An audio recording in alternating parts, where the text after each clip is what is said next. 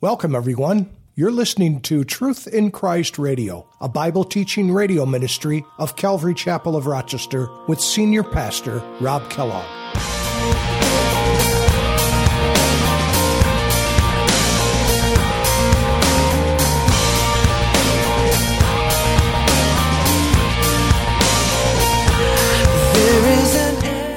Nevertheless, if the land of your possession is unclean, then cross over to the land of the possession of the Lord. and there it is, right? If, if you guys aren't happy with the land over on the east, then why don't you just come over here on the west? There's plenty of land. We can, we can draw up, cast lots again and, and draw up another map, and easily you guys can fit in here. There's enough land. You can come in. God will make it happen. That was his original plan. That was his original desire. That was his perfect will. But you settled for his permissive will. So there you are, already feeling guilty and already on the slippery slope of sin.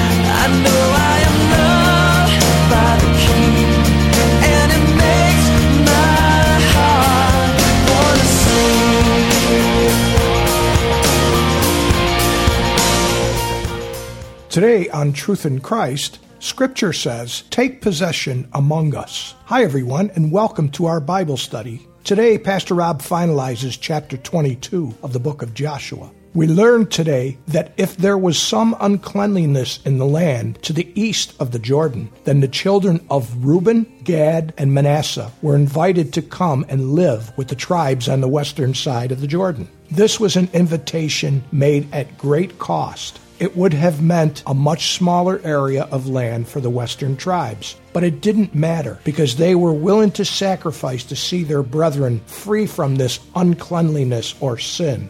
Too many of us today tell others to stop sinning, but lack the willingness to help them if it costs us something.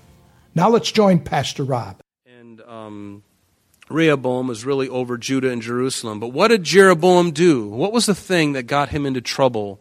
In fact, the Lord was so angry with this man for what he did. He built two altars because the southern two tribes had what? Jerusalem, and that's where the uh, that's where the tabernacle was. That's where everything was supposed to take place. But Jeroboam is thinking to himself, "Hmm, I got 10 tribes. I better think of something quick or everyone's going to want to go down there." So he hatches a plan.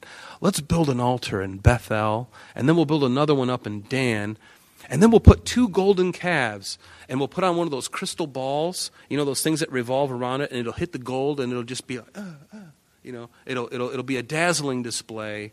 Everyone will be happy. Everyone will feel good inside, and they'll come back, and they'll come back, and, and we'll even get a good band.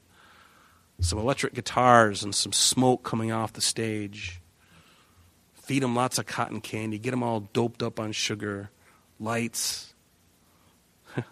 Course, I'm having fun with this, aren't I? But you get the idea. So he got into serious trouble because idolatry, idolatry. And so the seed of it was back here. Thank God that the, the two and a half tribes, their heart wasn't really so.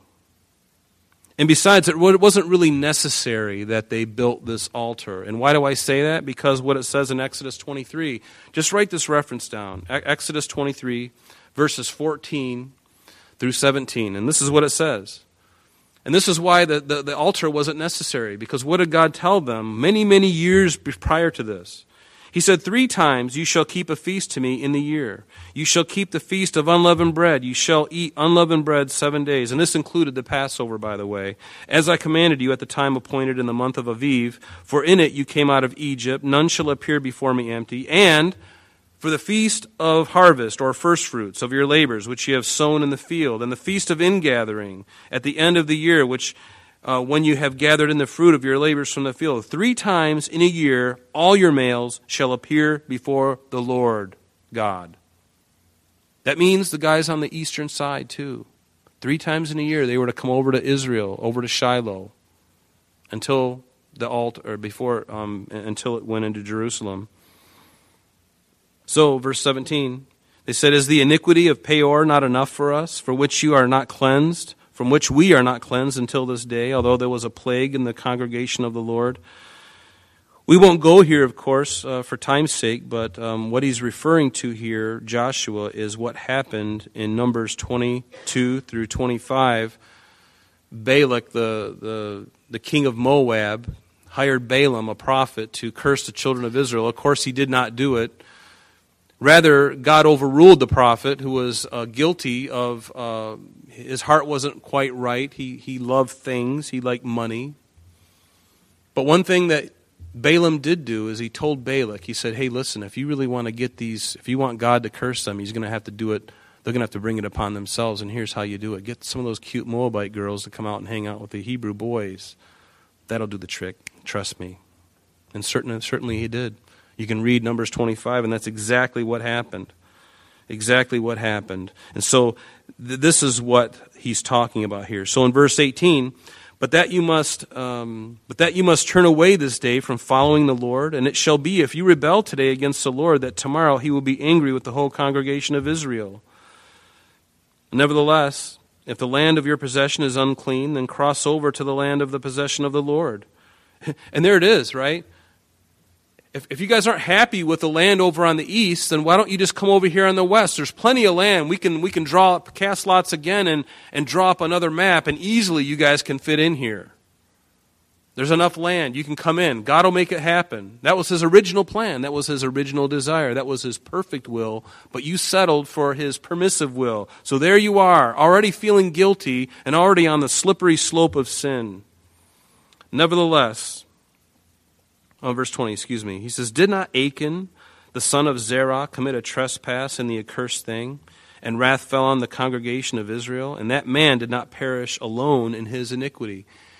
What he's talking about here is what happened in Joshua chapter 7. Remember, after they had conquered Jericho, one of the men, Achan, he took a wedge of gold and a wedge of silver and a Babylonish garment. He stole it. He wasn't supposed to take anything in this battle, but he did. God told them not to touch anything. It was everything was going to be dedicated to the Lord for his purposes. But Achan took it, remember, and not only was Israel paid the price for it because the very next battle in Ai, they go up to the battle. 36 men of Israel died, which is not really a lot considering how many of the enemy died. But 36 men of the Israelites died. And not only did Achan himself, but his whole entire family, his wives, his children, they were all stoned and then they were burned. And their things were buried. So his sin, and, and, and there's, there's reason to believe his whole family was actually complicit in this. So it's not like some kind of cruel thing but notice in verse 21 now, it says, Then the children of Reuben, the children of Gad, and the half tribe of Manasseh, they answered and said to the heads of the divisions of Israel, The Lord God of gods, the Lord God of gods, He knows, and let Israel know itself. If it is in rebellion, or if, if, if, if in treachery against the Lord, do not save us this day. So these two and a half tribes are saying, Listen, we don't, there's nothing in our heart to do wrong here. And this is where they start to explain what their intentions were. He says in verse 23 If we have built ourselves an altar to turn from following the Lord, or if to offer on it burnt offerings or grain offerings, or to offer peace offerings on it, let the Lord Himself require an account. So thank God these guys weren't as twisted and, and deranged as their brothers thought they were. Isn't that, isn't that kind of interesting? We always think the, the most evil thing, and, and I guess I can't really blame them because they weren't supposed to build an altar. And certainly they could probably stand up on one of the mountains over in, in, Judah and look over and see over there by the Jordan and go, What is that thing they're building? It looks like the Taj Mahal. What are they doing? They're building this huge altar down there. Oh, they're going to get it. No sooner, you know, and you can already see the, the angst in their heart, the, eh, you know, the, the, the, the suspicion building in their hearts. I knew it wouldn't be long. These guys on the western or the eastern side, I knew it wouldn't be long. I knew it wouldn't be long before they'd resort to this darkness.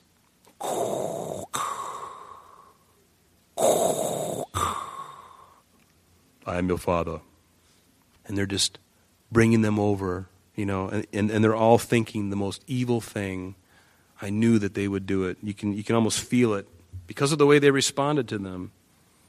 But in fact, they said, if we have done it for fear, for a reason, saying, In time to come, or I'm sorry, excuse me, but in fact we have done it for fear, for a reason, saying, In time to come your descendants may speak to our descendants, saying, What have you to do with the Lord God of Israel?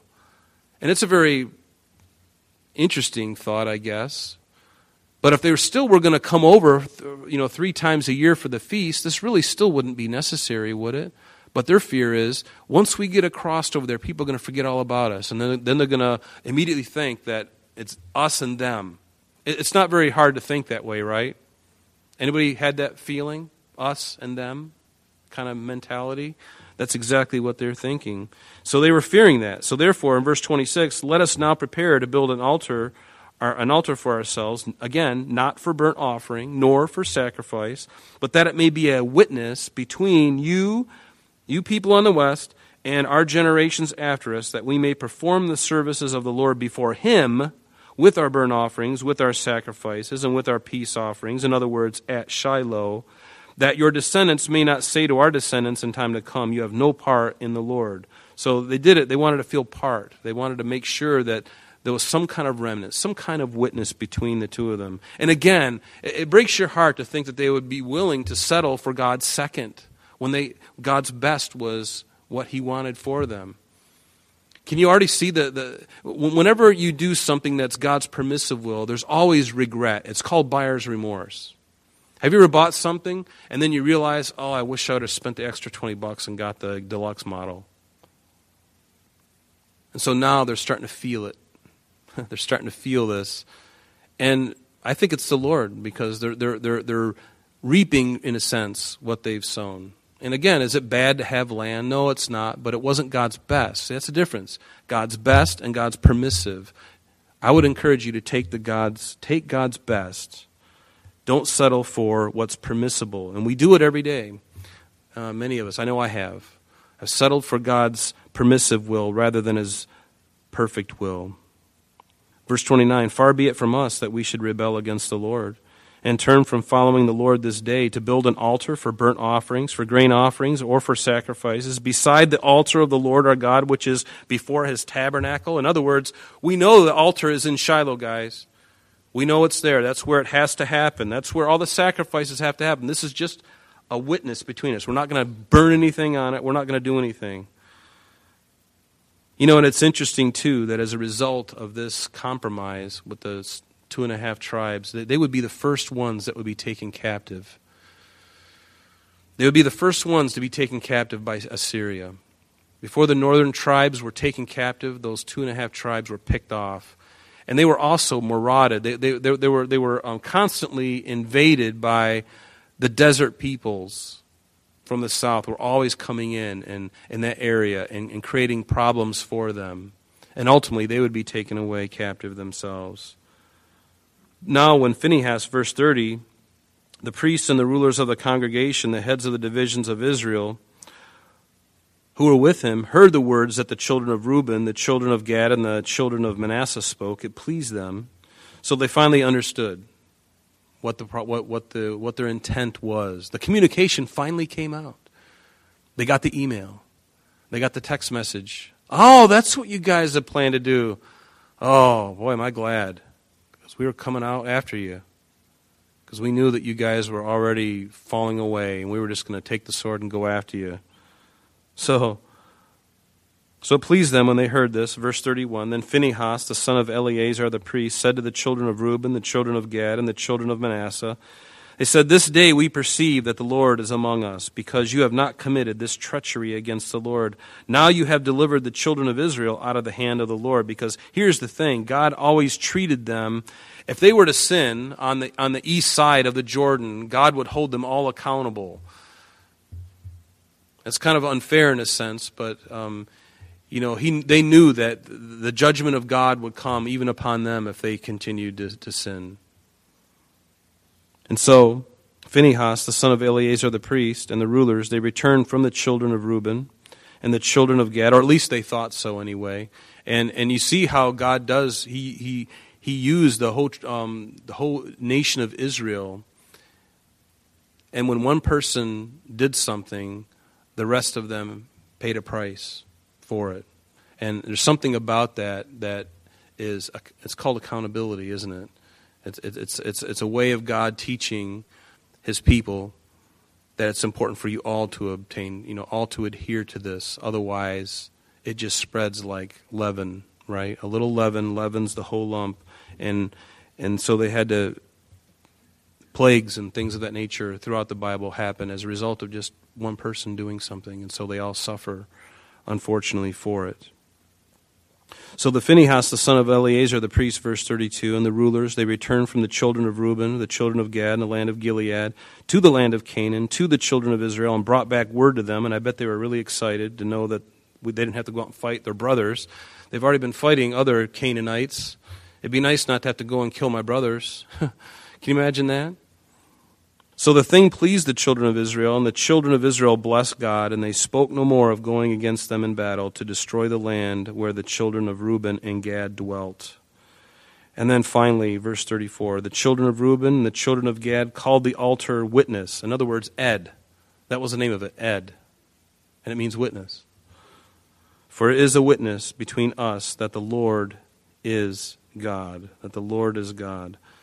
And so we're going to stop there tonight. We'll look at the last two chapters. They're shorter chapters, uh, somewhat. Uh, next week we'll finish uh, the book of Joshua. It's been a great book, hasn't it? Just going through, and you see a lot of your. Um, I see a lot of myself actually, especially in my old nature, and even as as a Christian. You know, if we're not careful, we can allow these areas of the flesh to encroach upon us, and so it's always important to be uh, diligent um, and, and, just as God had told the children of Israel, you know, when, when, they, when they came into their different inheritances, He told them, He says, Now go in and finish the job. I've done my part.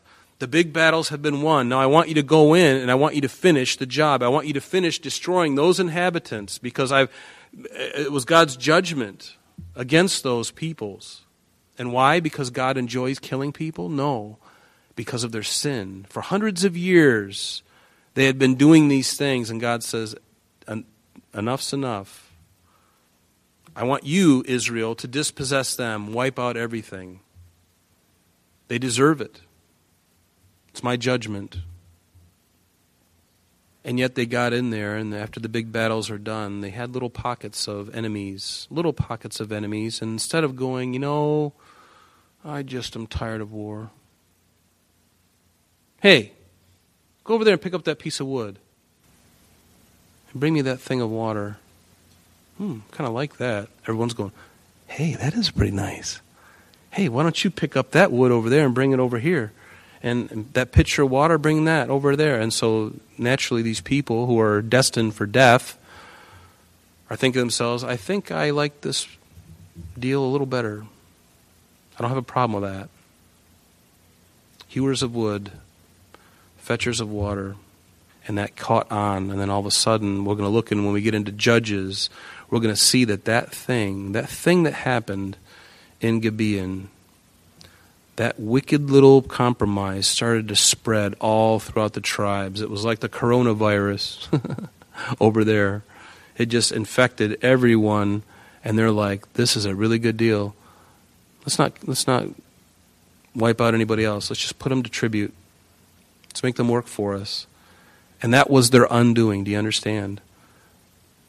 God's perfect will wipe out everything. Were they obedient to it? No, they, did, they were not. They decided to do their plan. And what was the result of that compromise? Going forward now, hundreds of years. Going forward, hundreds of years, what was the result of that compromise?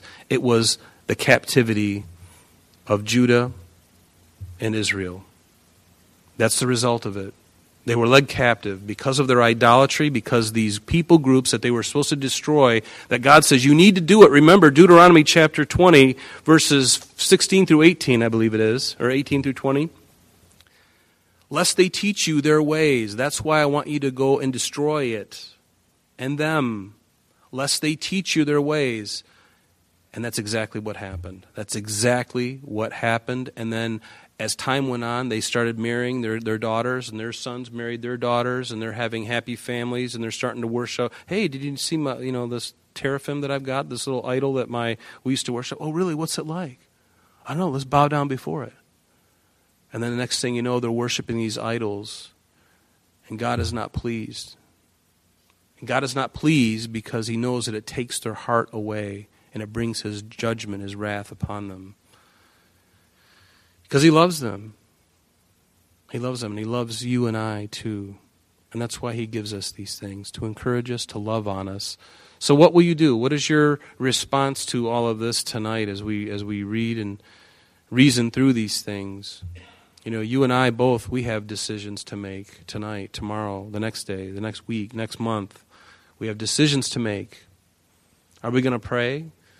Are we going to seek the Lord? Are we going to ask for His will to be done and not our own, even though our will may be exactly what we want? Can I just tell you something that I had a desire in my life, and I'll end with this. I wanted to be something. I was headed in that direction. And the Lord intervened. I didn't even ask Him. He intervened in my life at a time in my life when I was going and doing my thing, and I thought that I was going to be more fulfilled by doing going down this road for this vocation. And he interrupted me. He interrupted me. I didn't ask. He just came into my life, changed everything. Just and boy, am I so glad he did. Are you glad he did that for you? Did he intervene like that in your life? I'm so glad he did because you know what? His will for my life was so much better than I could have ever thought possible. And can I tell you that I'm more excited and blessed now than I could ever be? And even thinking about going back and doing what I was planning on doing, it would have been nothing compared to what He's even allowing me to do now. So blessed, so thankful, you know. Isn't that awesome? And see, He's no different with you. He's, we're, we're the same in His hand. So don't settle for second best. Don't settle for the silver. Go for the gold. And I don't mean this in some kind of wealth, health, and wealth gospel. No, no, no. What I mean is let God have His best will, His perfect will done in your life. Don't settle for anything else. Begin to pray now Lord, I want your perfect will done, not your permissive will in every area of my life. And when I make a mistake, God, you take control and you get me back on the path that I need to be on. And I, I be, I'll be honest with you, if you start praying that way, things are going to change in your life for the better. And is it going to be uh, without pain sometimes? Probably not. Is it going to be scary? Probably. But in the end, and even during the process, you're going to have a peace that the world cannot tell. They can't understand it. You're to have a peace in the midst of things. And then when He finally brings it to fruition, you're going to be like, oh my, I am so unworthy, God. So unworthy. And that's just how much He loves us. Isn't that cool? Let's stand. Let's pray. Father, we thank you for tonight. Thank you that uh, your plan for us is good, Lord. You have a great plan for each one of our lives. And Lord, it's our wonderful delight, our privilege to discover what it is that you have for us, Lord. And help us not to be afraid of what you might do, God, because each of us have a, plan in your in your kingdom. And, and Lord, you have a wonderful way of uniting our heart to whatever that thing is and, and, and giving us a purpose for the first time in our life, a real purpose. A real wonderful plan, Lord, that we couldn't even hatched ourselves. And it's so filled with blessings, God. And it's so filled with peace. Would you do that in each of our lives tonight? And all throughout this week, Lord, give us an unction, an understanding of every decision we make, whether it's of yours or whether it's of ours. And Lord, help us to submit to yours, your perfect will. So we thank you and we praise you in Jesus' name. I'm sorry, that's all the time we have for today. But please join us next time as Pastor Rob continues our study in the book of Joshua. Calvary Chapel of Rochester is located at 2503 Browncroft Boulevard, Rochester, New York 14625. You can reach us at our church office between 9 a.m. and 4 p.m. Monday through Friday at area code 585 586 3140. If you would like to have an audio CD of today's message mailed to you in its unedited form, simply mention today's date when contacting our church office. You can also contact us via the web by logging on to www.calvaryrochester.com. There you will be able to access a number of useful things, such as information concerning our beliefs, our ministries, contact information, our location, service times, and much more. You can also download or listen to the radio and sanctuary messages free of charge from the teachings link at the top of the page. To listen to Calvary Chapel of Rochester sanctuary messages or Truth in Christ radio on your mobile device, just subscribe to both through Google Play and Apple Podcast. You may also join us on Sundays and Thursdays through live streaming of our services and Bible studies. Just click on the online services link.